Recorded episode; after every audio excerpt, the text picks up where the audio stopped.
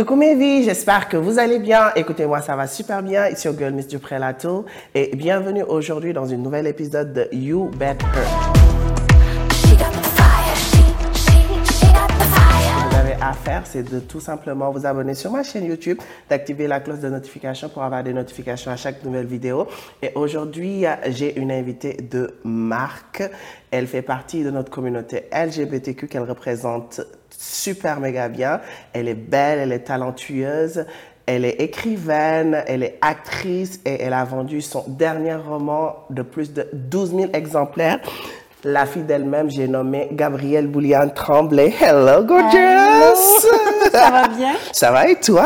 Oui, je suis super contente de te voir. Merci d'être, euh, d'avoir euh, pris du temps dans ton agenda super chargé pour venir ici. Euh, Ça fait vraiment plaisir. Amazing. Donc aujourd'hui, ce qu'on va faire, on va commencer par le début. On va te laisser te présenter, puis euh, nous parler un peu de ton parcours d'avant, avant aujourd'hui. Hum, parfait. Alors, euh, bien, en fait, je viens de la région de Charlevoix. C'est la, la campagne, c'est Saint-Siméon. C'est un petit village de 1200 habitants. C'est près du fleuve, près des montagnes. Euh, J'ai vécu là jusqu'à à peu près 16 ans. Puis, c'est drôle parce que tout le temps dans ma vie, j'ai- j'ai aimé être dans les grands espaces. Euh, C'est la campagne, c'est la nature. Mais je me sentais vraiment emprisonnée quand même parce que je vivais pas encore ma réalité de personne trans, ma vérité. Ça fait que j'ai longtemps été triste dans ces beaux lieux champêtres, pittoresques. J'ai j'ai tout le temps été triste. Puis j'avais ce désir-là de juste m'enfuir puis de partir. Puis quand j'ai eu euh, presque 18 ans, je suis partie à Québec, dans la, dans la région de, dans le quartier de Charlebourg, pour, euh, avec mon copain de l'époque, euh, faire un cours d'actrice. Je voulais être actrice. J'avais des grands rêves d'a- d'actrice, d'acting. Et euh, j'ai fait huit ans de relation quand même avec ce gars-là. Et qu'est-ce qui est arrivé, c'est que après deux semaines seulement entrée dans ce cours-là, j'aimais pas la personne que je voyais dans la télé parce qu'on se faisait beaucoup euh, filmer pour les exercices de jeu, pour apprendre. Et je voyais ce gars-là qui était pas moi, dans le fond. Donc, pour faire court, j'ai juste pas aimé mon expérience, mais en même temps, c'était le rêve de ma vie d'être actrice. Et finalement, à contre-cœur, j'ai abandonné le cours. Et là, je me suis dit, mais là, je ne suis pas déménagée à Québec pour rien. Alors, je me disais, mais qu'est-ce que je peux faire d'autre? Qu'est-ce que j'ai envie de faire? Et finalement, j'ai regardé dans mon historique de, de goût, de préférence, puis c'était le maquillage. Et le maquillage, alors j'ai appris à la cosmétologie. J'ai fait de la cosmétologie, de l'esthétique, un cours et j'ai décroché un, un- un emploi dans les pharmacies en tant que cosméticienne conseillère beauté. Et là, je commençais ma transition, je commençais à me féminiser aussi, à utiliser du maquillage, même s'il y avait les gens autour qui disaient Ah, mais c'est.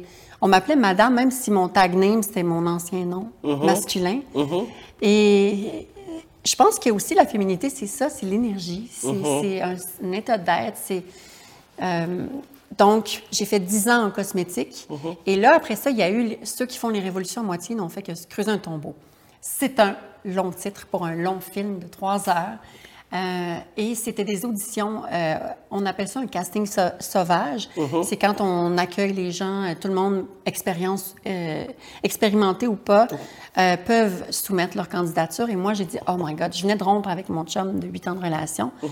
Et là, je me suis dit, j'ai rien à perdre. Le destin me renvoie à cette occasion-là de, euh, de, de, de jouer à la caméra. Et là, c'était pour un personnage trans en plus. Oh wow. Donc, moi, j'étais comme, OK, c'est ma chance, j'y vais. Alors, j'ai fait les auditions à Montréal. Euh, j'ai décroché euh, le deuxième tour et le troisième tour, on m'a dit, OK, c'est toi finalement. Yes. Et là, après ça, ça l'a fait boule de neige. Euh, le film a remporté le meilleur film en 2016 à Toronto, au Festival du film de Toronto, au TIFF. Et moi, j'ai une nomination comme meilleure actrice de soutien. Oh wow. Et c'était la première fois qu'une femme trans au Canada avait, merci, Yes! avait cette, euh, avait cette reconnaissance-là. Mm-hmm. Donc, ça l'a, ça brisé euh, des barrières, ça l'a fait tomber des murs.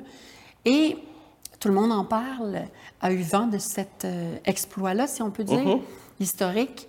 Et ils m'ont invité à tout le monde en parle. Et c'est comme ça qu'on m'a connue publiquement. Donc, Ah. la genèse là, de la petite Gabi, de, la campagne et maintenant à Montréal, euh, plus connu, ça vient de là. Mais entre-temps, on a parlé du roman et sur 15 années, moi, j'écrivais un roman en parallèle Oh. sur mon expérience et tout. Et ce roman-là, La fille d'elle-même, euh, qui, est, qui est paru en février 2021, c'est de l'autofiction. C'est basé principalement sur ma vie, les épreuves que j'ai eues à vivre et tout, mais il y a aussi de la fiction. Mais n'empêche que c'est quand même une œuvre qui se rapproche très fidèle à, à ce que j'ai vécu. Mhm. Et euh, je pense que c'est la seule, c'est le, c'est le seul œuvre autofiction fait par une femme trans. Euh, francophone au francophone, exactement. ouais.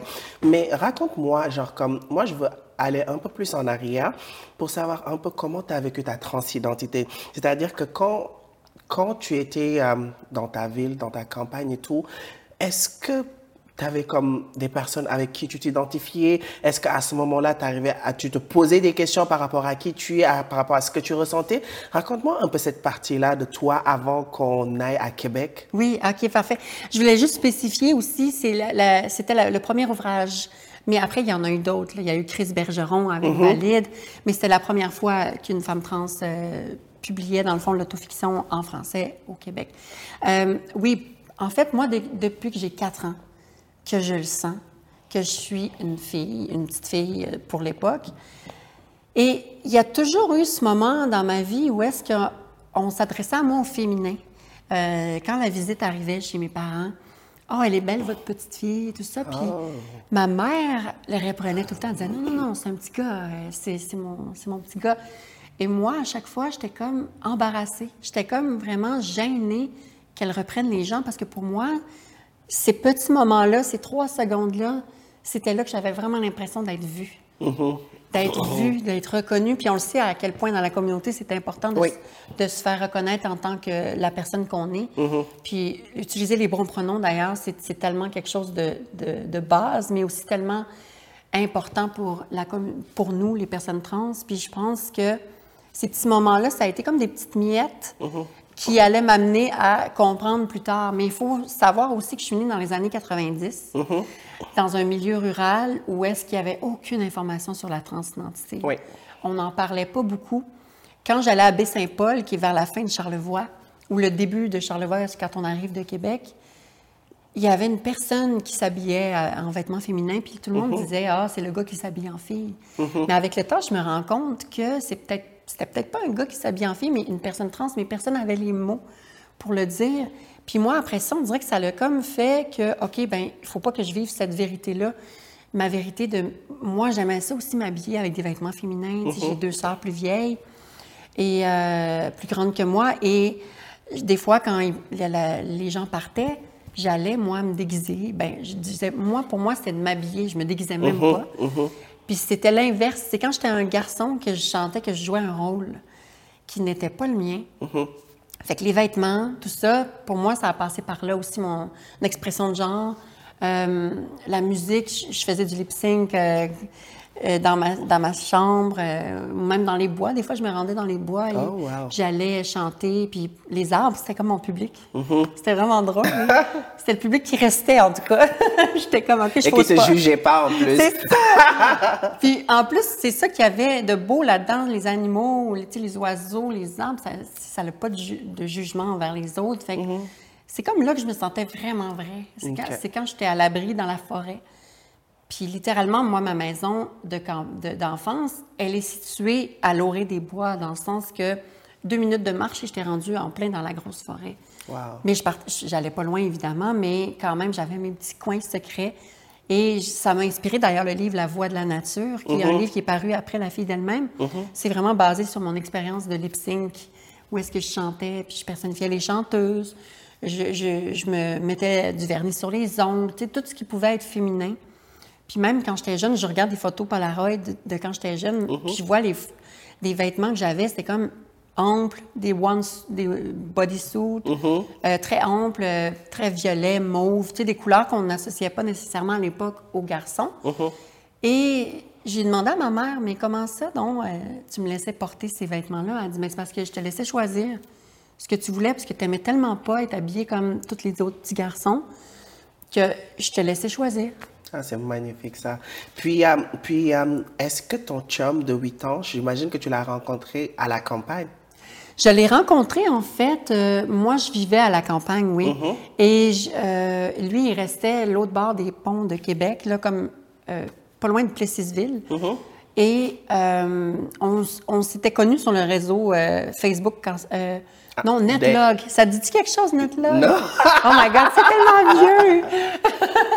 C'était avant Facebook, c'était un réseau où est-ce qu'on publiait euh, des vidéos, tout ça. Puis, tu sais, Facebook, quand il est arrivé, ça l'a tout enlevé, euh, swipé, si je peux dire en bon français, tout le reste.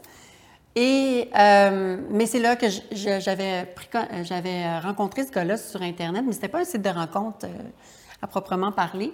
Puis j'étais vraiment intéressée par lui, puis on s'écrivait, on s'échangeait, on se parlait beaucoup. Finalement, on se parlait longtemps, puis beaucoup. Puis après ça, moi, quand j'ai vu une opportunité aussi de m'en aller de chez mes parents, parce que c'est pas que je les aimais pas, mais j'étais tellement pas bien, puis je sentais que je, je sentais en fait qu'il m'aimait, mais que c'était pas la bonne personne qu'il aimait. C'était- C'est vraiment bizarre le feeling que j'ai de. J'ai quand même eu la chance d'avoir une enfance bien entourée euh, de parents euh, aimants, mais j'avais l'impression que cet amour-là qui était dirigé vers moi glissait parce qu'il s'adressait à un petit gars. Puis moi, c'était une fille, tu sais. Fait que j'avais l'impression que. C'est con à dire, mais que j'ai pas été aimée comme j'aurais voulu être. Mais est-ce que pendant ce moment-là, est-ce que tu t'es dit comme, vu que, est-ce que tu t'es dit comme, oh, est-ce que je, peux- est-ce que je peux en parler à mes parents? Est-ce comment c'était comme l'environnement familial? Est-ce que tu avais comme cette opportunité de pouvoir comme t'ouvrir peut-être à ta mère, par exemple? Qu'est-ce qui te bloquait par rapport à cela? Ben, je pense que c'est le contexte familial, le contexte euh, géographique et le contexte euh, de la- l'époque dans laquelle on a grandi. Euh, on- dans ma famille, j'ai pas grandi dans un, un environnement nécessairement où est-ce que je me sentais à l'aise tout le temps de partager mes états d'âme. Par exemple, je sentais que peut-être c'était par mesure de pas vouloir déranger, puis d'avoir l'impression d'être pas assez forte. Ou... Puis c'est une pression que je me mettais, je pense, moi-même, plus que euh, la famille me permettait pas ça. Je pense que c'est juste ma personnalité était très, très Introverti? shy, très Ouais. introvertie. Même ma mère, des fois, j'étais dans la même pièce que ma mère, puis elle me disait, euh, je vais pas dire mon ancien nom, mais elle disait, et où Gabi, tu sais? Puis j'étais juste en arrière d'elle. C'est juste à quel point j'étais tellement fantomatique, tellement transparente. Puis c'est ça, fait que j'avais pas l'impression que je, me sentais bien à l'aise de partager mes états d'âme. Fait que j'écrivais beaucoup. J'écrivais énormément. J'avais un journal intime qui me permettait justement de, de livrer tous mes états d'âme puis essayer de me comprendre aussi. Parce qu'il faut le. Tu sais, j'avais tous les mots possibles à ma disposition, mais il, ma- il manquait ce mot-là, trans. Ouais. Il me manquait oui. ce mot-là. Oui, je comprends. Puis j'ai l'habitude tout le temps de le dire. Je dis que la phase la plus importante, c'est la phase où on apprend à se connaître, où on apprend à s'identifier, où on apprend à s'accepter et à s'aimer.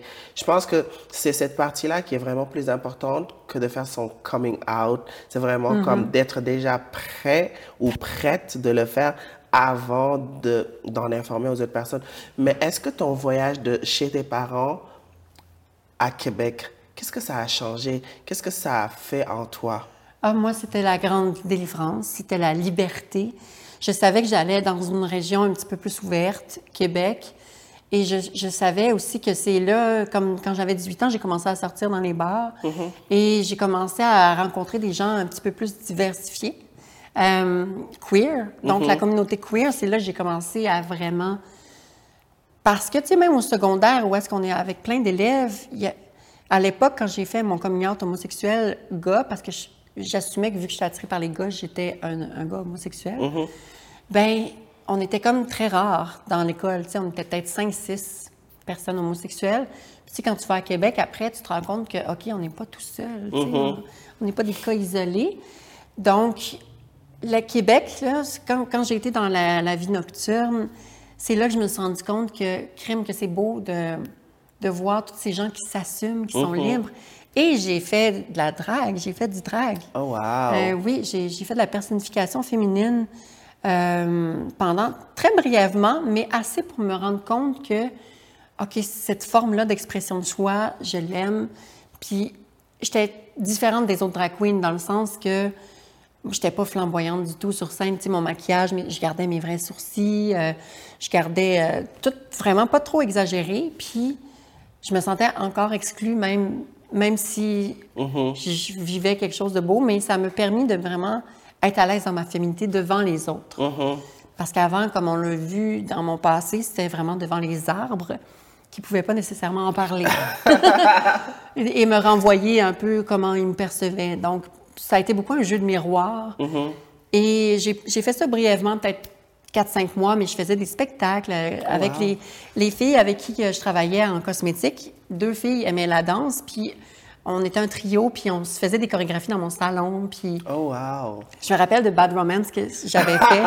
Lady Gaga. C'était fou. Puis c'était dans les premières performances de Bad Romance. Là. Tout le monde le fait après, mais c'était vraiment le fun parce que toute l'effervescence de cette tune-là. En tout cas, bref, c'est des beaux souvenirs. Mais par contre, ça faisait en sorte que mon chum de l'époque, lui, il tripait pas tant. là. Il tripait pas vraiment parce que je passais de plus en plus de temps habillée en fille.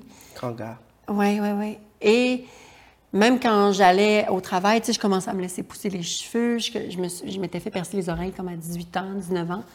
Puis c'est tous des petits moments comme ça qui, lui, l'éloignaient, mais moi, me rapprochaient de moi-même. C'est ça qui a été déchirant, je pense, dans mon histoire de vie, c'est que, tu sais, on s'aimait encore, même si il a fallu se séparer. Sais, Je pense qu'il n'y a rien de plus horrible que d'aimer la- l'autre personne, puis de finalement faire comme, OK, on doit se séparer parce qu'on n'a pas le choix. Ça peut plus aller plus loin. Tu sais, il me semble que c'est facile des fois de se séparer parce que tu n'aimes pas quelqu'un ou tu détestes Oui. quelqu'un. Mais quand tu aimes la personne, puis que tu te voyais avec, on magasinait une maison ensemble, on était rendu là quand même après huit ans.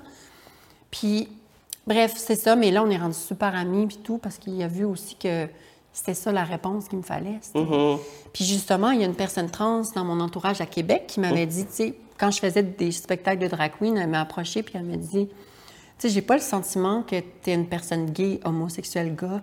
J'ai le sentiment que tu es une personne trans comme moi, tu sais. Puis j'ai fait, une personne trans, qu'est-ce que c'est ça?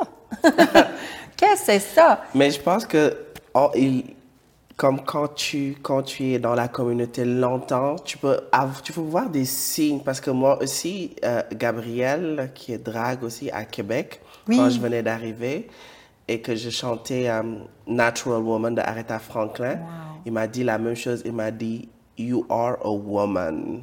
You are a diva. Maybe you're not. Peut-être que tu le sais pas, mais tu en es une. Puis elle me l'a dit comme ça, blâme. Puis je pense que c'est ce moment-là où, genre, comme, on avait comme plein de questionnements, où on se disait comme, qu'est-ce qui se passe? Puis je venais d'arriver, moi aussi, au- à Québec et tout, genre, comme j'avais énormément de questions. Mais est-ce que tu penses que le fait, comme, que ça n'a pas marché avec ton ex, c'était par rapport à ta transidentité? Je pense que oui, parce que, tu sais, j'en vois des histoires de gens, par exemple, qui euh, sortent encore avec la même personne, même si on fait la transition. C'est ça? Puis ça existe, puis c'est des beaux modèles, je trouve, positifs. Mais je pense vraiment que cette personne-là, tu sais, elle n'avait pas de, de variation, tu sais, dans son orientation. Tu sais, Il y avait comme vraiment, tu sais, personne euh, homosexuelle. euh, fait que, mais c'est ça, je pense qu'on était rendu là aussi, dans nos parcours, de se séparer. Mais, tu sais, il y a aussi les enjeux de santé mentale que- qu'on parle pas beaucoup. Oui.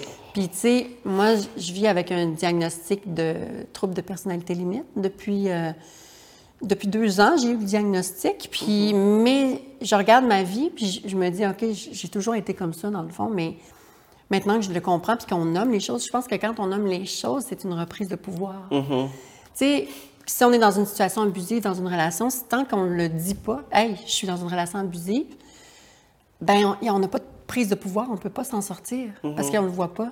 Mais c'est la même chose quand tu dis, hey, je suis trans. Ben là, tu prends du pouvoir sur ton expérience. Puis là, j'imagine que c'est la même chose pour toi aussi. Oui. Après ça, on dirait que tout s'aligne, tout devient super plus simple. Et c'est ça qu'on on reprend notre, notre narratif, on reprend notre, notre pouvoir sur qui on est. Puis c'est ça aussi pour les diagnostics qu'on qu'on reçoit peut-être en santé mentale.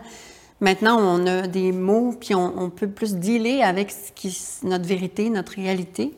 Fait que, Mais parce que tu sais, comme tu as souligné un point hyper méga important, parce que nombreuses d'entre nous, des personnes trans, on a ce problème de santé mentale qui est parfois lié à la dysphorie, qui est parfois lié aussi au, à l'environnement où on, où on évolue. C'est-à-dire que comme quand on est né dans un environnement qui nous dit ce que nous sommes, ce que nous ce que nous représentons est négatif ou est diabolique même, euh, je pense que c'est vraiment comme très difficile de prendre pouvoir de qui on est et de s'assumer. Et je pense que c'est un traumatisme des fois qu'on a, qu'on a depuis notre nais- depuis notre enfance, depuis notre adolescence, puis qui nous suit. Parce que parce que je, je, je disais ça à des à des amis, je dis comme être trans, c'est extrêmement compliqué. Même des fois, dans- à, à travers les femmes, des fois, c'est dur de faire notre place parce qu'il y a une certaine tranche du féminisme qui, est, qui exclut les personnes trans, qui refusent de considérer qu'on est des, des femmes, des humains à part entière, mais f- des femmes, littéralement. Donc, ça, je trouve ça aberrant. Je trouve ça, je trouve ça horrible qu'on ne daigne pas vouloir reconnaître qu'on existe. Mais c'est pas tout le monde, on s'entend. Mais n'empêche qu'avec la, la société, l'actualité en ce moment qu'on entend partout, euh, des lois super transphobes aux États-Unis, mais aussi dans d'autres pays, euh, des lois homophobes, euh, queerophobes en fait, Ça fait peur. ça fait peur. Et moi, ça m'affecte aussi mentalement, là, de me dire, euh, mais je veux pas retourner dans le placard. Ces gens-là veulent qu'on retourne dans le placard, ils veulent- plus nous voir. Puis, c'est comme non, on, on s'est battu pour sortir de là. On s'est battu. Puis, c'est pas vrai que toutes les années de lutte qu'on a faites, toutes les personnes trans qui se sont levées, puis certaines qui sont mortes, ne sont pas mortes pour rien. On veut pas qu'ils soient mortes pour rien. À 100%. À 100%. Puis, je trouve aussi que c'est, nous, on est ambassadrice de la communauté trans. Puis, genre, comme la raison pour laquelle je voulais vraiment que tu viennes, que tu viennes et qu'on partage une scène ensemble, c'est-à-dire que c'est de montrer aussi que notre communauté trans doit être plus soudée que jamais. Je pense que c'est là où est vraiment le message. Parce que just entre trans, qu'on s'assoit et qu'on cherche des solutions et qu'on se combat côte à côte, je pense que ça même c'est déjà it's- Une révolution. Exactement. Oui. Puis, euh, puis genre comme des fois je vois comme des euh, dans notre même communauté LGBTQ énormément aussi de de jugements, énormément de trucs. Puis tu as dit tout le temps que tout à l'heure que des femmes s'opposaient à ce que à reconnaître les femmes trans comme des femmes, mais aussi dans notre communauté, il y a des femmes trans qui reconnaissent pas d'autres femmes trans par rapport à leur féminité. Ça, je, trou- je trouve que. Je pense que c'est le reflet, c'est peut-être une espèce de transphobie internalisée, peut-être. Parfois, des fois, qu'on peut vivre parce qu'on a tellement grandi dans un environnement où il fallait s'habituer à se détester, en fait. Puis à être. à, à pas s'aimer. Pour moi, s'aimer en soi, c'est un acte révolutionnaire. D'arriver. J'ai un tatouage ici, je me suis tatouer euh, il n'y a pas longtemps euh, en arrière de la cuisse, puis ça s'appelle, c'est Queer Joy. Puis pour moi, Queer Joy, la joie queer, c'est tellement irrévérencieux dans un monde où on ne veut plus nous voir. Tu sais, d'être capable de se réunir comme on fait aujourd'hui, de rire, de, de- de- de discuter de nos expériences de vie. Pour moi, le rire d'une personne trans, c'est une révolution. Ça veut dire, regarde, on est plus forte que la peur, on est plus fort, plus forte et fort que la haine. Puis je pense que il faut être sans compromis dans notre façon d'être, dans notre façon de, de revendiquer notre espace aussi. Puis, entre nous, entre personnes trans, comme tu dis, c'est tellement important d'être solidaire, puis de voir qu'il y a des milliers de façons d'être trans. Il n'y a pas juste une façon d'être trans. Sais, il n'y a pas juste une façon d'être un... Il n'y a pas une norme de transidentité. Parce que, en fait, l'affaire, c'est que le problème, c'est que les personnes, notre, la société nous pousse à nous mettre dans des cases. C'est-à-dire que euh, quand on doit être comme straight passing, c'est comme quand tu es un trans, quand tu es une trans féminine, tu dois être féminine. You, you need to look like a girl. Ou quand tu es transmasque, tu dois ressembler à un homme à 100%. C'est parce que je pense que c'est une pression aussi qu'on a au niveau de la société qui fait que beaucoup de trans aussi, aussi sentent cette pression-là et veulent aussi aller dans les deux spectres, c'est-à-dire comme très masculin, straight passing, ou très féminine, euh, straight passing. Puis aussi, beaucoup de personnes de, la, de notre communauté, pas de notre communauté, mais dans, dans l'environnement où on vit, relatent tout le temps le sexe, l'anatomie à la féminité ou à la masculinité. Puis c'est ce que je dis tout le temps parce qu'à chaque fois que les gens, des fois, ils, sont tellement à l'aise de nous poser certaines questions comme Oh, est-ce que tu as fait, est-ce que, est-ce que fait l'opération ou pas? C'est des choses intimes, c'est des choses qui ne se posent pas. Puis j'ai vu beaucoup de trans qui, qui ont fait l'opération non pas pour eux, mais pour la société. Et ça, c'est dommageable pour la santé mentale de la personne qui a fait ça comme ça parce que, au final, c'est avec toi que tu vis toute ta vie. Dans le sens, oui, on peut avoir des copains, des copines, euh, on peut avoir des, des relations, mais c'est avec nous-mêmes qu'on est à 100% tout le long de notre vie. Et moi, je pense que, tu sais, j'ai longtemps hésité, tout ça, puis j'étais beaucoup dans les questionnements. Mais au final, je me suis dit, c'est ma décision à moi. tu sais.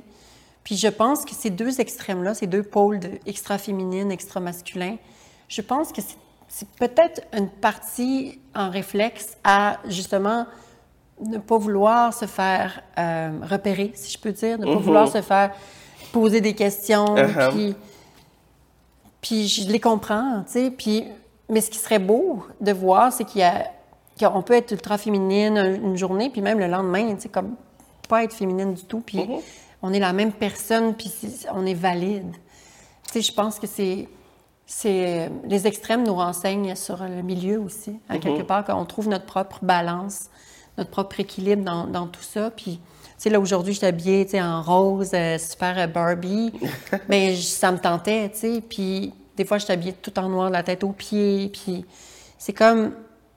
J'aimerais ça que les gens apprennent à, à ce que nos expressions de genre, puis nos expressions comme on le, dé- on le désire, soient respectées puis valides, puis que ça fasse pas euh, une étude de cas ou un article dans un journal. parce que- puis c'est ça, c'est ce que je constate aussi dans les médias québécois, des fois, les chroniqueurs là, qui, ont, qui, ont, qui ont vraiment beaucoup de paroles, puis beaucoup de, de choses, de, de, De visibilité. de visibilité, mais Mhm. aussi qui, qui en profitent justement pour nous cracher dessus, quelque Ouais. part. tu sais. Je pense qu'on peut y aller avec ce mot-là, cracher dessus. Puis, je trouve je- que c'est dommageable pour nos- Ouais. notre santé mentale en tant qu'humain, là, tu sais, de tout Mhm. le temps se faire lire, OK, ça alimente la transphobie. Oui, à 100%. J'ai une question pour toi. Tout au long de ton parcours, genre comme dans ta carrière de d'actrice et que tu écrivais en même temps, est-ce comment est-ce que tu as vécu ta transidentité déjà en premier dans le monde? De, où tu étais actrice et tout, et aussi dans le monde où tu écrivais des livres, où tu rencontrais d'autres personnes. Comment est-ce que tu comment est-ce que tu le vivais? Est-ce que tu pensais que c'était un atout ou plus un frein?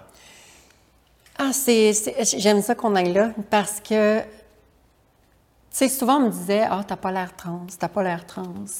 Et cette phrase-là, qui se voulait un compliment à l'époque, pour moi, je le prenais tout le temps comme une espèce de violence parce que c'est quoi avoir l'air trans? On peut-tu avoir plusieurs façons d'être trans? On peut-tu? Puis il y a des gens qui me disaient, ben là, tais-toi, tu passes pour une fille cis, euh, tu devrais être contente. Mais moi, après ça, je trouvais que non, c'est pas correct de dire ça. C'est ça, parce qu'on disait que tu, on te valide, mais qu'on invalide tout le monde. Puis on invalide aussi la vraie personne que je suis finalement. Parce Exactement. que, dans le fond, c'est comme, t'as pas l'air comme ça, mais tant mieux parce qu'on veut pas que tu sois comme ça.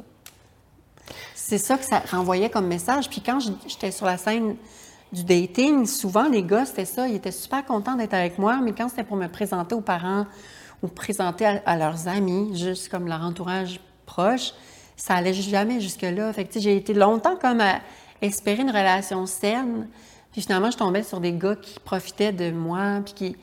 Puis ça, ça a vraiment atteint mon estime personnelle pendant longtemps. Tu sais, je suis encore en reconstruction de tout ça, là, tu sais, des...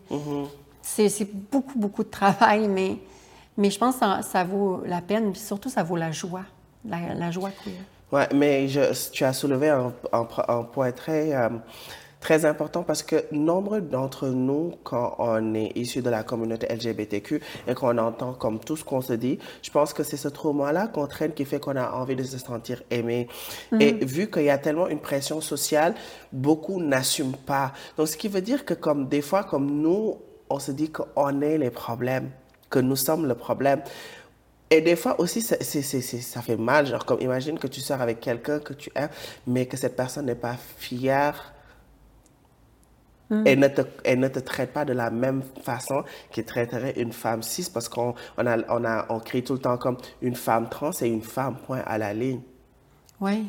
Je, je suis curieuse de te renvoyer la question, toi. Comment, comment tu vis ça, cette... euh, Parce que, tu sais, on le dit souvent, puis je trouve ça important qu'on en parle parce que l'intersectionnalité, puis euh, le- euh, les discriminations, puis tu sais, je trouve que, tu sais, moi, je suis quand même blanche et caucasienne, et je sais que tous mes amis qui vivent la transphobie vraiment violente, souvent, elles sont ra- de per- euh, des personnes noires. Noir. Mhm. Donc, euh, je trouve ça important de te renvoyer la question comment tu vis ta transidentité dans une époque où est-ce que on est dans la division, on est dans, dans des extrêmes? Moi, personnellement, je pense que la plus importante de ma force, c'est mon amour en moi-même. Puis le fait aussi que je m'assume, puis le fait aussi que je connais ma valeur. C'est-à-dire que Jean, Paul, Jacques, ils peuvent dire tout ce qu'ils veulent ou tout ce qu'ils pensent de moi, mais at the end of the day, quand je dors et que je me couche, je sais qui je suis au fond de moi je connais ma valeur. Et je pense que c'est important comme aussi de s'imposer, puis de se dire comme j'accepte pas de passer au deuxième plan. Moi, genre comme je viens d'une famille issue musulmane et tout, ça c'est vraiment un autre combat à côté que je menais avec ma famille, qui, qui, où j'avais comme énormément de coutumes, on vivait dans la religion où genre comme ça n'existe, tu peux pas, tu peux pas te permettre d'être ça. Mais j'ai pris cette force-là de quitter. Parce que déjà de quitter chez moi, parce que ici à Québec, les gens vivent comme en individualité beaucoup, alors que nous, chez nous, on vit beaucoup en, en communauté. Donc c'est vraiment comme, il faut vraiment avoir comme beaucoup de, une force mentale pour se dire comme les gens avec qui j'ai grandi, que j'ai, genre comme tu peux voir des familles de 20, 30 personnes, tu peux avoir 15 demi-frères, 15 demi-sœurs, puis tu te dis comme je vais laisser tout ça au nom de la liberté. Il faut être extrêmement égoïste. Donc, chose que j'ai fait comme quand je suis venue ici, j'ai juste, je suis juste partie m'éduquer. Je suis juste partie m'éduquer sur la communauté LGBTQ, sur comment est-ce que ça fonctionne, comment est-ce que ça fait, comment je m'identifie. Puis j'ai pris du temps À toi, pour moi. pour toi. Parce qu'au début, quand je venais d'arriver, comme j'avais peur même de me maquiller parce que le maquillage, je l'ai quand j'ai commencé à le faire quand les techniques de contouring sont sorties puis j'avais des copines qui étaient des jumelles étaient tellement belles puis elles se maquillaient tout le temps elles faisaient des vidéos puis on était tous proches puis moi ce que j'ai fait c'est que je suis partie m'acheter toutes les euh, toutes les matériels, les pinceaux et tout. Et vu que je pouvais pas me maquiller moi toute seule, j'ai invité à mes copines. C'est genre comme, oh viens, je fais à dîner. Est-ce que je peux te maquiller aussi? Et tout. Puis genre comme j'essayais les techniques sur elles. Puis à un moment donné, j'ai eu le courage de les faire sur moi, mais je le faisais sur moi. Puis j'ai resté chez moi parce que je pouvais pas sortir de chez moi pour, avec du maquillage. Et quand je suis venue ici aussi, j'avais une amie, à chaque fois que je voulais sortir, je disais, oh, euh, je vais te voir mes yeux, je vais, je vais te voir maquiller. Et moi, j'ai, oh my God, yes. Mais je serais avec des amis, j'étais genre comme, oh. Elle me disait, mais non, c'est correct. Mes amis sont, t'es, t'es, plus en Afrique, ma chérie. T'es au Canada maintenant. Laisse-toi aller. Tu vois? Donc, c'était tout un processus. Et quand j'ai été à Québec aussi, euh, genre comme les Québécois, Québec City, c'était des gens qui n'étaient pas très accueillants ou qui me faisaient pas forcément sentir que j'étais chez moi. Mais c'est vraiment quand je suis venue à Montréal que j'ai eu un vrai déclic parce que j'ai quand même vécu deux ans là-bas. J'allais tout le temps voir la communauté LGBTQ. J'ai fait mon premier Pride en 2019. Ici, je suis venue à Montréal. J'ai j'ai acheté mes premiers talents. Donc, euh, c'est vraiment un processus que je me suis autorisé à faire moi-même et que je continue de faire. Parce que des fois, on me pose des questions comme, oh, est-ce que tu vas faire ça? Est-ce que tu vas faire des opérations? Est-ce que tu vas faire ça? Je dis, je sais pas. On sait pas que l'avenir nous réserve. Parce que deux ans auparavant, on m'aurait dit que je serais ici, genre comme que je m'identifie en femme trans, j'aurais dit, Hmm, je pense pas. Que j'aurais fait mon coming out, j'aurais dit, Hmm, je sais pas. Mais je pense que c'est vraiment comme de prendre le temps sur soi-même, d'apprendre à se connaître, d'apprendre à s'aimer. Puis par la suite, je pense qu'on marche par, ça marche par énergie. Une fois que tu es en confiance en soi, une fois que tu sais ce que tu veux et ce que tu veux, je pense que c'est là où est le déclic, même, en- même avec les hommes et tout. Genre comme, je suis extrêmement piqué quand, il, quand, quand on parle, parce que c'est vraiment ce fait-là, le fait comme que j'ai vu mes sœurs souffrir, que j'ai vu mes sœurs se changer, faire des compromis à cause d'un homme, parce que non, moi, genre, comme tu me donnes 100%, tu me donnes zéro. Il n'y a pas de juste humilié, il n'y a pas de Hum, je t'aime, mais il n'y a pas de mais. C'est soit tu me respectes parce que moi, je me respecte. Je ne vais pas faire de compromis. Je te demanderai jamais de faire un compromis. Je te prends comme tu es et je suis fier de toi. Mais quand on commence à te cacher, ça te ramène là où tu as quitté. Moi, j'ai quitté comme.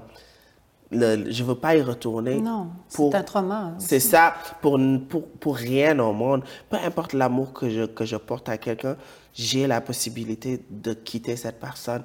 Comme Sam Smith dit, I'm too good at goodbyes. Je suis ce genre de personne. C'est-à-dire que je veux plus souffrir, je veux plus être dans ce, dans ce, dans ce vibe où je pleure pour quelqu'un ou genre comme j'ai mal pour quelqu'un. C'est ce qui fait que moi, je suis le genre de personne, quand je vois les red flags dès le début, je quitte Bye. direct. genre comme, je, je sais pas, comme je fonce pas dessus. Puis je me dis comme, c'est comme ça qu'on doit faire. C'est-à-dire que tu es un homme, peu importe, moi je te l'impose, je suis une femme trans, puis je suis une femme assumée, puis je suis une femme fière. You take it as I am, or you leave me. J'adore ce que tu dis parce que mon processus d'intelligence émotionnelle était tellement pauvre dans le sens que, j'ai grandi avec les, Disney, les histoires de princes qui sauvent les princesses, les chansons, euh, Je peux pas vivre sans toi, euh, euh, toutes ces chansons-là des années 90-2000 qui étaient vraiment, finalement, quand tu regardes ça, dans la dépendance affective. Puis, après ça, quand moi, j'ai j'ai voulu aimer les gens, ben j'étais tout le temps comme, OK, moi, c'est moi qui fais des compromis, c'est moi qui me change pour les gens.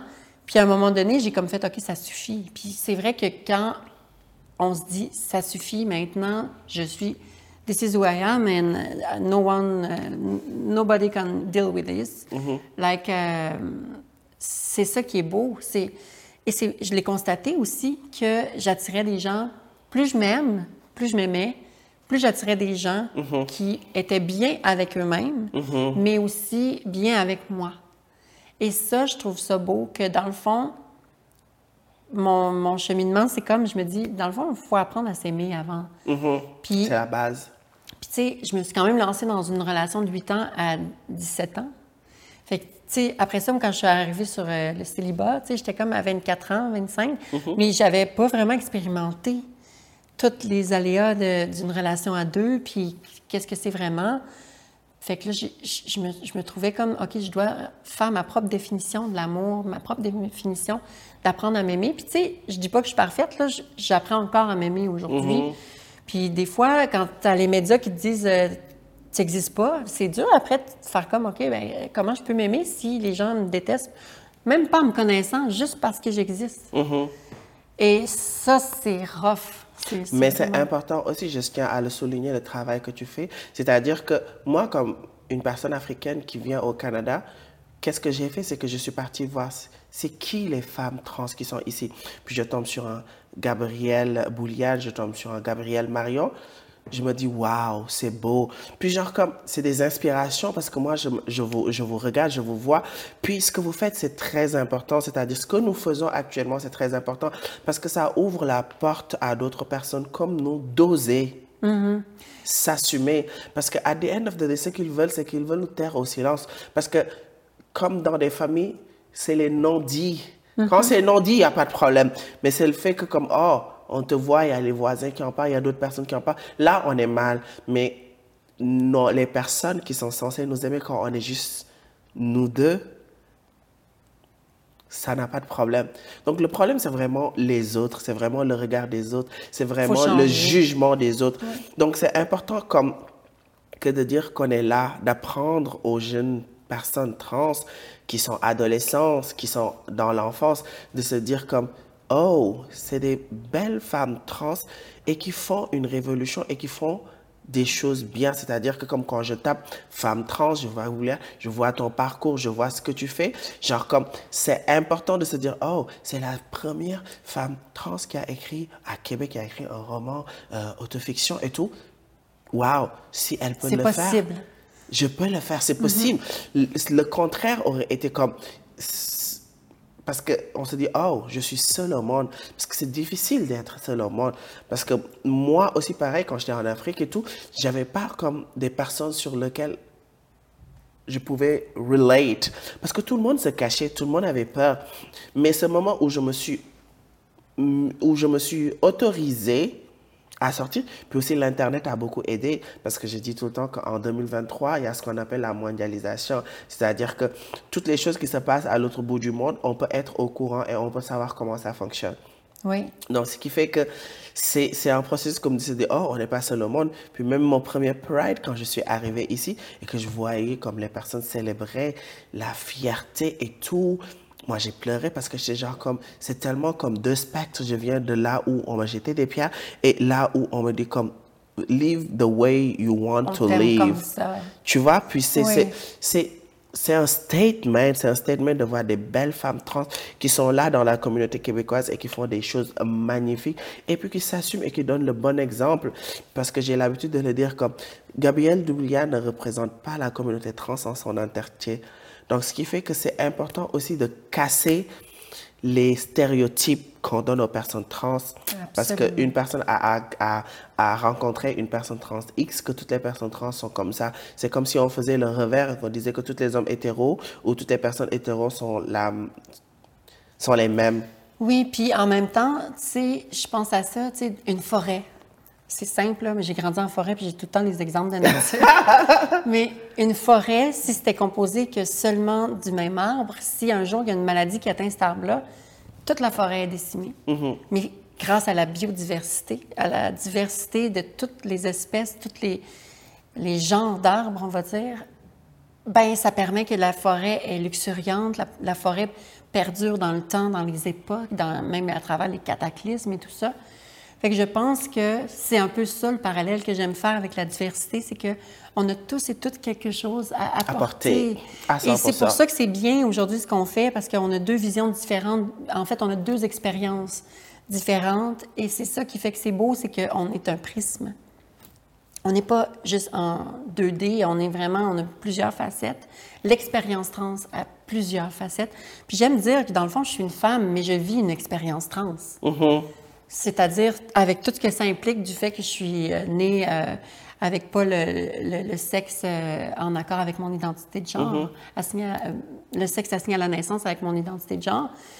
C'est sûr que ça fait pas que j'ai pas eu de menstruation, par exemple, j'ai pas eu le même parcours, mais c'est une expérience trans.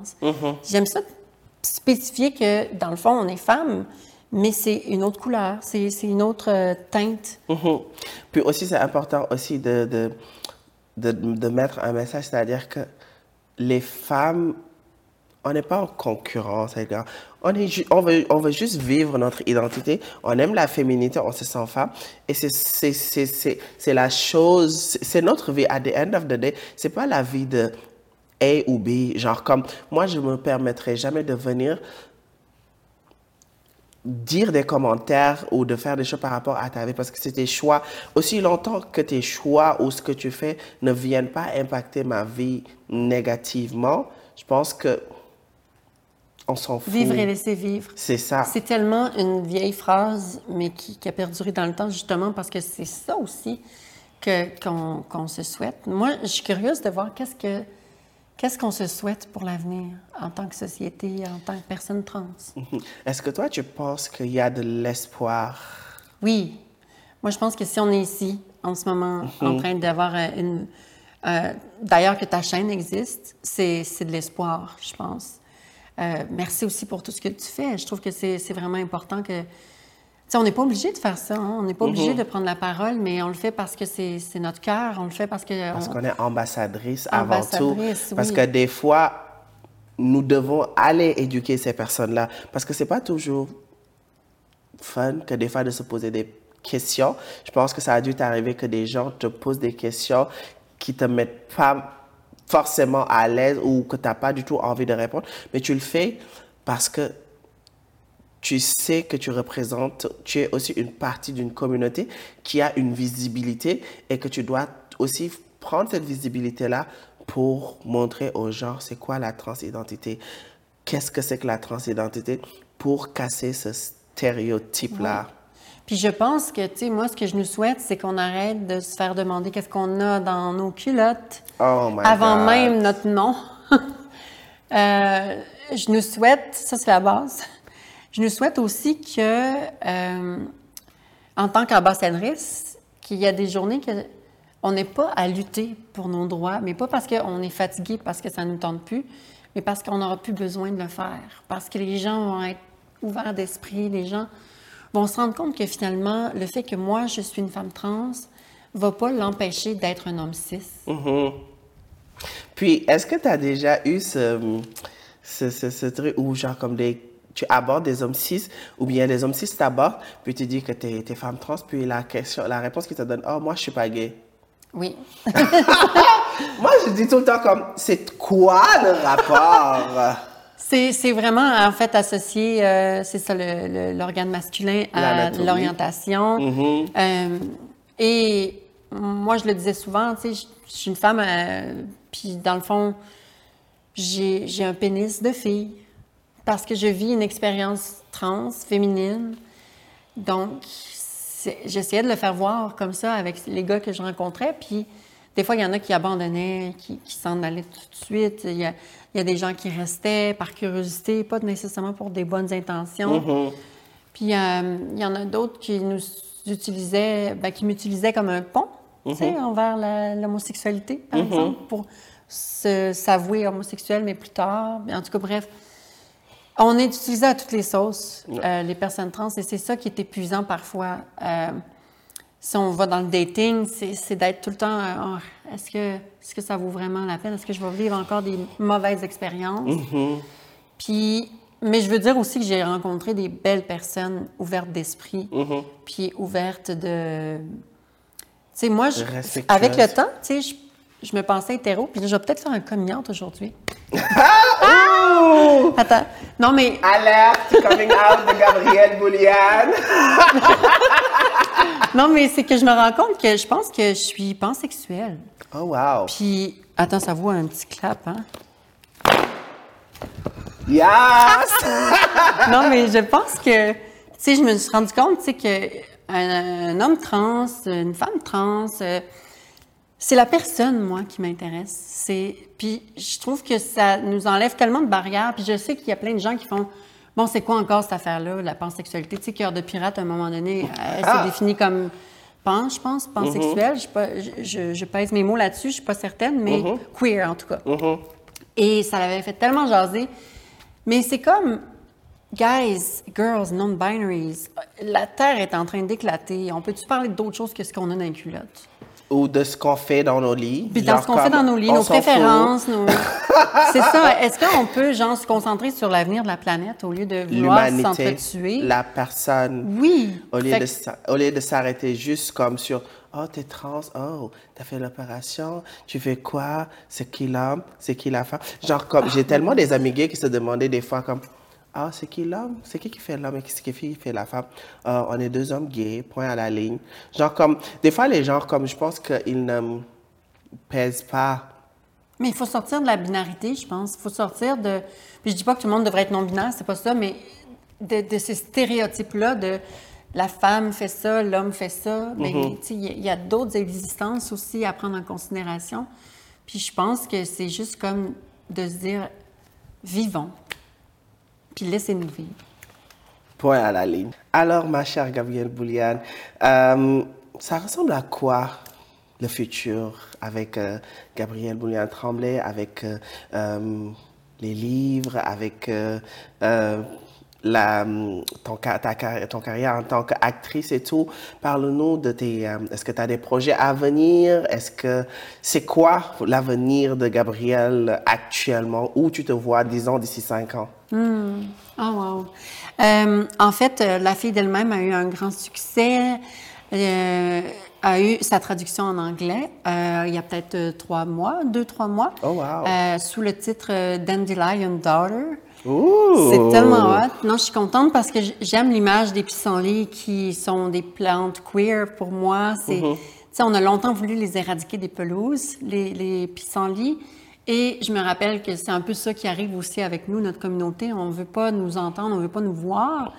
Et ça fait que, mais on est tellement résilients, résilientes, Oui. on pousse partout. Mhm, on est partout. On est Ah! partout, puis finalement, on découvre les bienfaits des, des pissenlits au niveau euh, euh, est- euh, intérieur, euh, c'est en tisane, etc.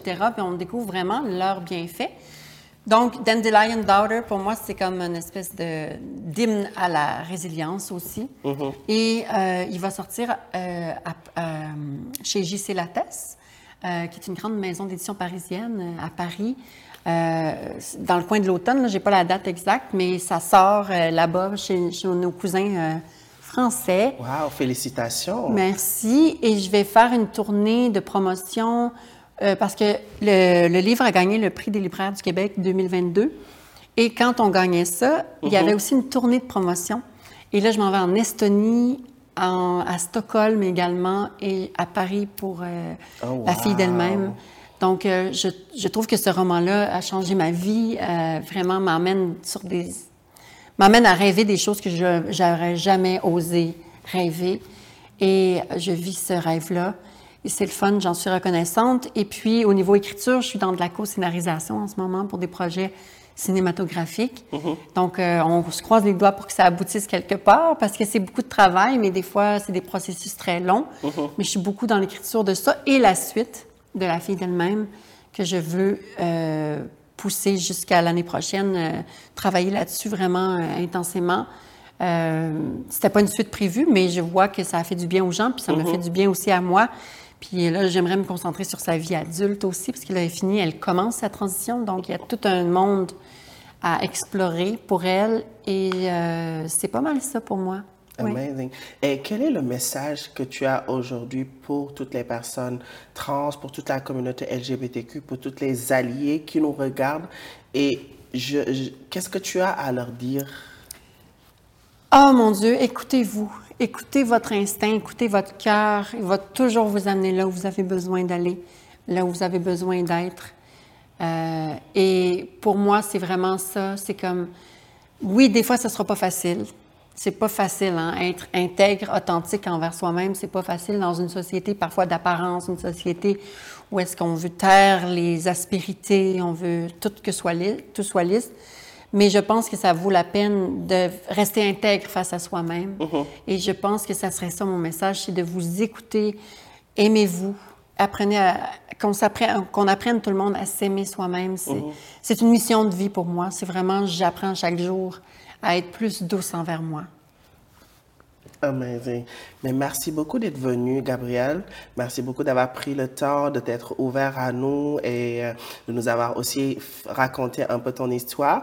Puis j'espère qu'on se recroisera in the On road. s'est recroisés déjà, on a sur un plateau. Oui, parce que, oui, parce qu'on a fait euh, le film Drag de Sophie. Dupuis qui sort en septembre. Je pense que le Oui, maintenant ça s'appelle Solo. Je pense qu'ils ont Oh, changé le nom. euh, c'était comme un type de travail, mais oui, c'était, tellement le fun de te croiser. Mais oui, c'était vraiment le fun. Puis aussi, on a, on a aussi, on est aussi dans la même, euh, dans le même photoshoot de Julie Langenegger. Oui, Euh, être. être. Qui, qui, qui- il y a vraiment une belle vie, ce projet-là. hein. Mm-hmm. Euh, on en parle beaucoup en Suisse. euh, Ouais, tu étais partie à Oui. Suisse et tout Oui. pour euh, Oui. l'exposition où c'était vraiment comme une exposition dédiée aux personnes trans. Et oui, et non binaire. Et c'était vraiment beau. Puis je- quand j'étais en, en Suisse, c'était ça aussi. C'était de voir ces gens-là qui ne sont pas nécessairement exposés, euh, je dirais pas exposés, mais qui sont pas euh, dans cette réalité-là. Des gens cis euh, qui connaissaient rien de la transidentité. Euh, de les voir s'ouvrir, de regarder, d'observer les portraits, de les laisser leur raconter leur propre histoire qui dégageait dans les images. Euh, et Julie Langenegger, c'est tellement une, une personne extraordinaire. Euh, la personne parfaite pour faire ce projet-là aussi. Parce qu'il faut, faut, le, faut, le, faut le dire aussi, parce que Julie, c'est une alliée et que, et qu'elle elle s'est dit, comme je vais faire quelque chose pour euh, les personnes trans et les personnes non-binaires, puis je trouve ça juste fabuleux. Puis j'espère aussi qu'on va se retrouver dans d'autres projets, mais de toute façon, je te suis de loin, je te suis sur les réseaux sociaux, puis je te souhaite que le bonheur. Puis genre comme, if you shine, we are all shining, puis we Yes. look at to you, et aussi on est fiers de toi, on est fiers de ce que tu fais, on est fiers de ce que tu représentes, on est fiers que tu représentes si joliment notre communauté trans, and keep going. Thank you. Puis, tu es magnifique, puis tu es belle. Et genre, comme je pense que le fait d'être toi, le fait de, de, de, de t'accepter, puis de nous le montrer, je pense que ça va, ça aide énormément de personnes. Parce que comme je te l'ai dit, quand je venais d'arriver aussi, j'ai vu des personnes trans, je, je, je suis venue, je savais pas qui j'étais, et c'est des personnes trans d'ici qui étaient sur les spotlights qui m'ont énormément inspiré. Donc, tu fais énormément de bon travail. Merci beaucoup d'être là. Et Merci. merci et, euh, merci aussi à notre caméraman. Donc, c'est la fin de notre euh, épisode avec Gabrielle Bouliane Tremblay. J'espère qu'elle vous aura plu.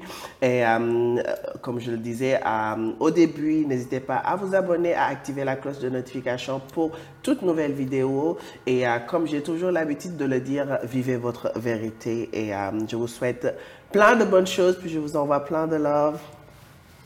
Bye!